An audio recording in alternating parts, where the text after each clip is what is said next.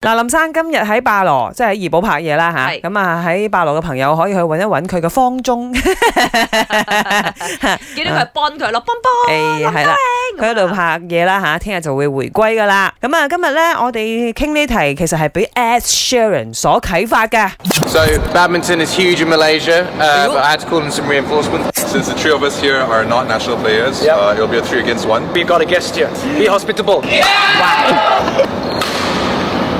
You know, this badminton is huge here，所以 Ed Sheeran 咧就同啊呢個陳炳順，我哋嘅奧運銀牌一齊打羽球。嗯係啦，咁啊講笑咁講，究竟邊個係邊個偶像？係啦，我就喺度諗啊，到底啊邊個係邊個偶像咧？有冇係先？啦，其實好明顯 j o b r o s e f 同埋 Jenny Boy 係佢哋嘅偶像啦。冇錯啦，啊即係兩位啊，sorry，掉返轉調翻轉啊啊啊！即係佢兩個係佢嘅偶像啊 fans。fans fans 咁樣啦啱。啱啱啱所以問一問大家啦，如果有機會同藝人偶像做一件事，你會想同佢做啲乜嘢事呢？因為咁啱，我尋日喺 IG Story 度有睇到，咦，阿、Jasper 啊，就是我們的朋友，嗯喺泰國拜神啦、啊結果就遇到舒淇哎喺呦佢隔離， ，So 炸響佢係同佢嘅偶像一齊拜神， 係啊，咁啊。一齊做嘅嘢就係拜神。上個 weekend 啊，我經過四面佛啊，我都有睇到阿古老闆古天樂嗰幾隻大象金像啊金像啊，犀利啊！我喺度計咧，其實我計到佢六隻咧，我唔知點解新聞寫五隻，哦，係，哦哦，我喺度計啊你見個名有六隻嘅，厲害啊咁你又係同偶像一齊拜神。 Yes，如果問我嘅話啦，我會想同我偶像一齊演戲。當然啦，呢個係可遇不可求嘅。係係係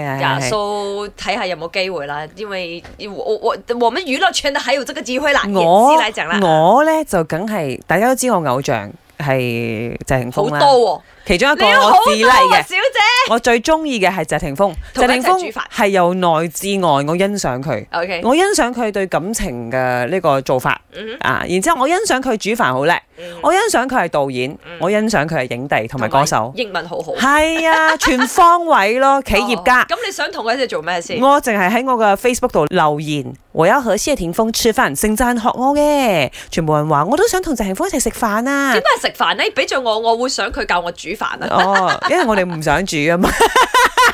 如果有機會同藝人或者係偶像做一件事，你會想做乜嘢事呢？